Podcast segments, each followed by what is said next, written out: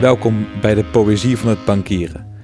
Een podcast over mijn zoektocht naar de mens achter de bank.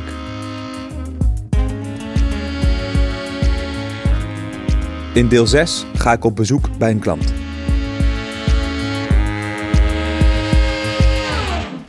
Ja, als je langer over zulke dingen nadenkt, dan natuurlijk eh, is er wat van te vinden. Dat de, bank die weer donders goed wat die, wat die doet. Alleen ook die hadden niet verwacht dat de tijd zou worden zoals we de afgelopen jaren eh, gehad hebben.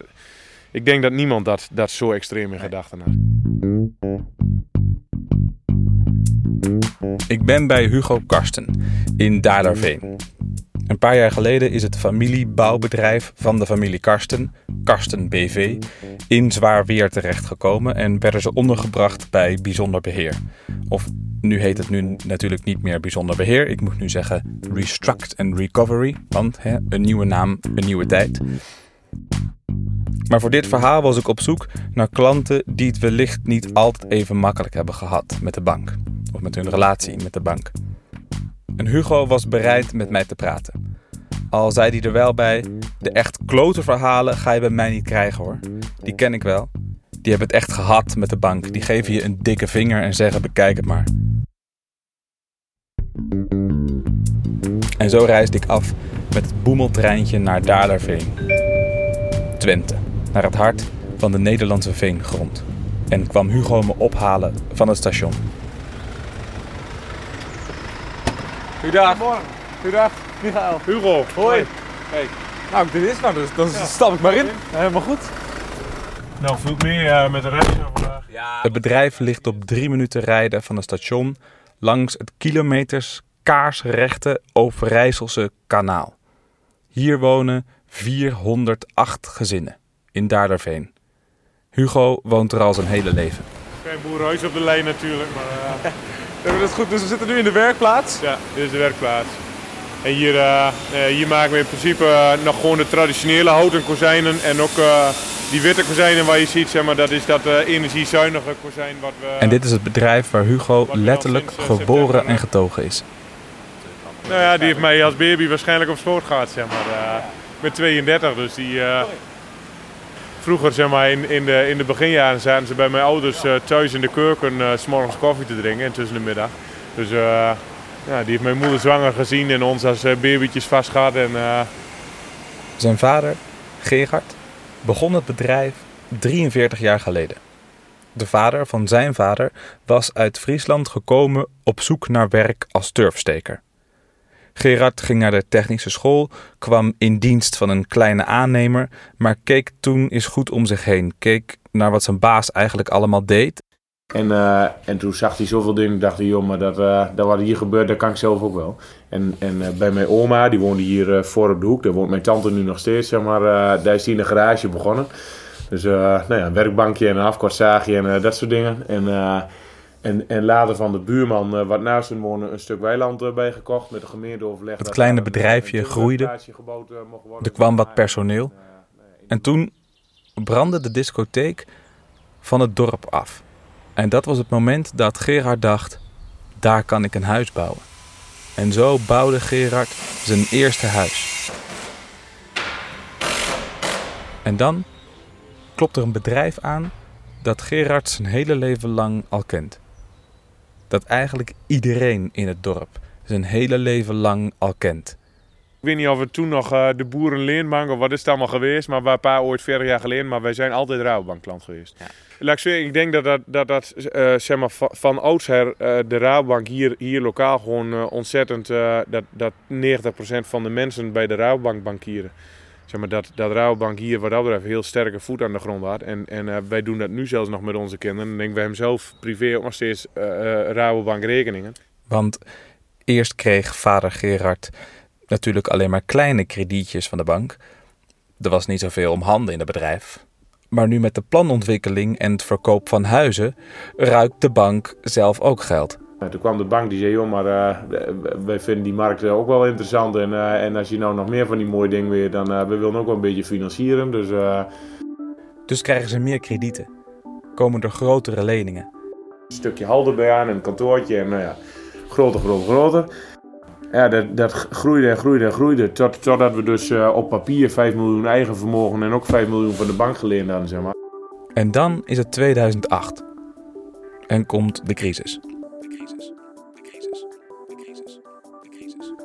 In principe is er nog niet zoveel aan de hand voor de familie Karsten. Er komt wel een bevriende accountant langs die zegt dat ze een beetje op moeten gaan passen. Misschien wat personeel moeten laten gaan om op die manier de kosten wat te drukken. En toen riepen wij van joh, maar uh, we hebben nog een mooi jaar achter de rug en, en er is nog steeds niks aan de hand. We hebben werk genoeg en uh, het gaat allemaal mooi. En, en uh, eind 2009 is dat denk ik begonnen. Toen, toen werd dat uh, nieuwe werk zeg maar, werd moeizamer. Maar toen hebben we niet achter de gekrapt van... joh, maar laten we dan nu jongens uh, wegdoen. Maar kom op, Sino de ploeg compleet houden... en dan moet maar iets scherper erin en, en wat harder aan het werk. Maar ja, langzaamaan kunnen de leveranciers ook niet meer betaald worden. Blijven de rekeningen liggen. En kan er niet meer bijgeleend worden bij de bank om al die rekeningen te betalen. De tijd begint langzaamaan te dringen. Pa s'nachts om vier uur wakker werd uh, met een matras helemaal doorweekt van zweet. Omdat hij nou ja, had liggen woelen. En, uh, en uh, ik heb zelf wel periodes gehad dat je drie, vier maanden aan de, aan de, de dunne ontlasting bent. En ja, het is een ontzettende verschrikkelijke tijd zeg maar, die, we, die je niet meer wil maken. Kerst 2011 waren we wel op punt zijn we, maar we staan nu zo aan de rand. wat, wat gaan we doen? En dus moeten ze een keuze maken en zit er niks anders op dan terug naar die accountant. Help ons, je advies nemen me toen in de wind geslagen, maar, maar je had het toch goed en, en is er nog wat te redden. En op datzelfde moment krijgt ook de bank iets in de gaten en begint actie te ondernemen.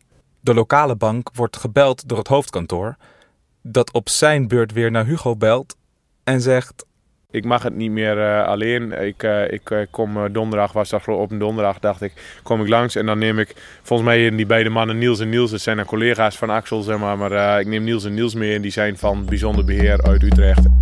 Bijzonder Beheer uit Utrecht. Bijzonder Beheer uit Utrecht. Beheer uit... Ja. ja, goed. Ja, je weet niet wat er dan gaat gebeuren. Maar dat was nog de afdeling waar ze dan, waar ze dan dachten van, joh, we moeten uh, er iets scherper op staan, maar het is nog wel een bedrijf wat weer, weer te redden is, zeg maar, wat weer uh, levensvatbaar te maken is.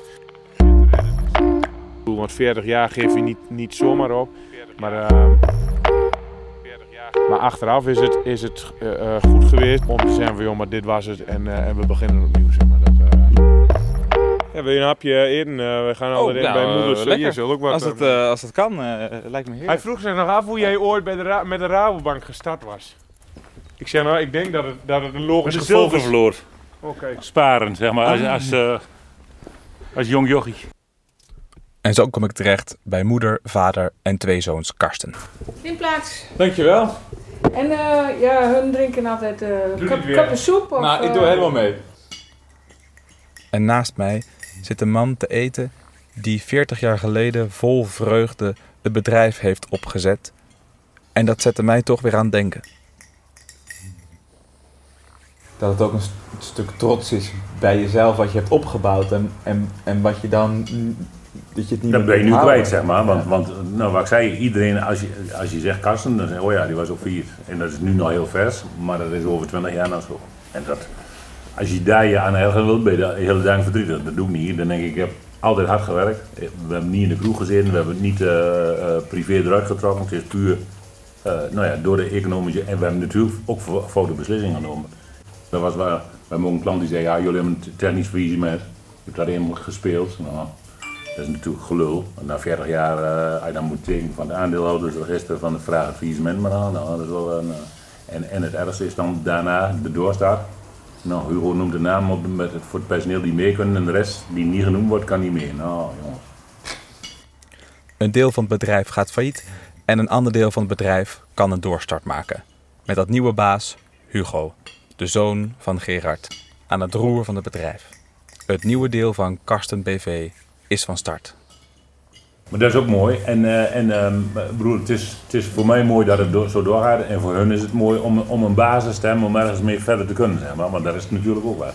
Ondanks dat er dan financieel niet meer wat was, heb je natuurlijk wel je, je bekendheid en je, je naam. En, uh, en dat is voor niet iedereen wat waard, maar het is wel makkelijker om dan aan vervolgklussen te komen.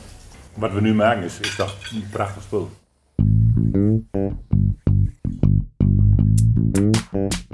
En dan een laatste vraag. Als Hugo terugkijkt, hoe ervaart hij dan zijn relatie met de bank?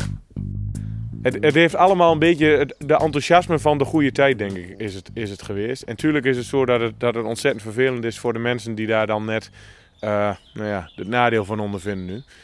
Aan de andere kant denk ik, ja, ik, ik vraag me altijd af, volgens mij hebben we dat met z'n allen gedaan. En, en is er niet een, een vinger naar iemand te wijzen. Natuurlijk is het, je, je bent altijd op zoek. Als, als je iets overkomt, dan je zoekt altijd naar iemand waar je, waar je de schuld op af kunt schuiven. Alleen, ik denk dat die schuld bij, bij ons allemaal ligt. Ja. Ook bij de bank hoor. Ik bedoel, wat, wat ik net zei, bij, ook bij ons. Ik denk, de bank had daar, had daar meer verantwoording en meer zorgplicht in mogen nemen om, eh, om ons te waarschuwen en om te zeggen van joh, maar dat doe je niet goed. Dat, dat ga- gaan we anders doen. Want eh, zoals ze nu op hun geld passen, hadden ze toen moeten doen. Zeg maar. En toen was het allemaal heel makkelijk. Dus nou, kijk je man en eh, hier, eh, hier een half miljoen extra. En denk ja, dat, is, dat kan niet.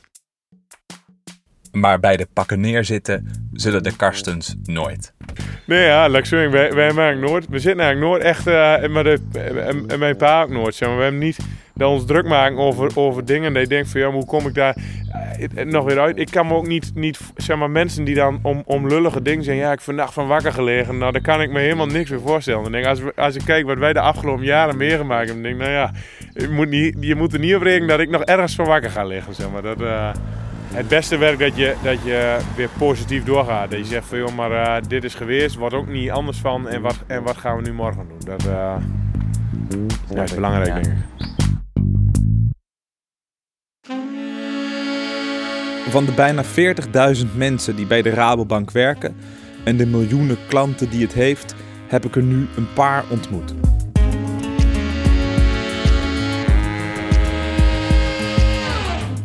Ik ben nog niet bij de traders achter de Chinese Wall geweest. Nog niet in de food- en agri-sector van de bank die zich over de wereld uitspreidt in onder andere Australië en Zuid-Amerika. En ik ben ook nog wel benieuwd naar de toekomst. In hoeverre kun je doorautomatiseren zonder dat je jezelf als bank overbodig maakt? Hebben we door cryptocurrencies überhaupt nog wel een bank nodig en welke vorm neemt die dan aan? Maar voor nu, tot hier. De poëzie van het bankieren is geproduceerd door Stichting Nieuwe Helden. Regie en samenstelling Michael Bloos. Muzikant, editor en producer Niels Kuiters. Editing Eva Meijering. Met dank aan Rabobank, Thijs Huis en Lucas de Man.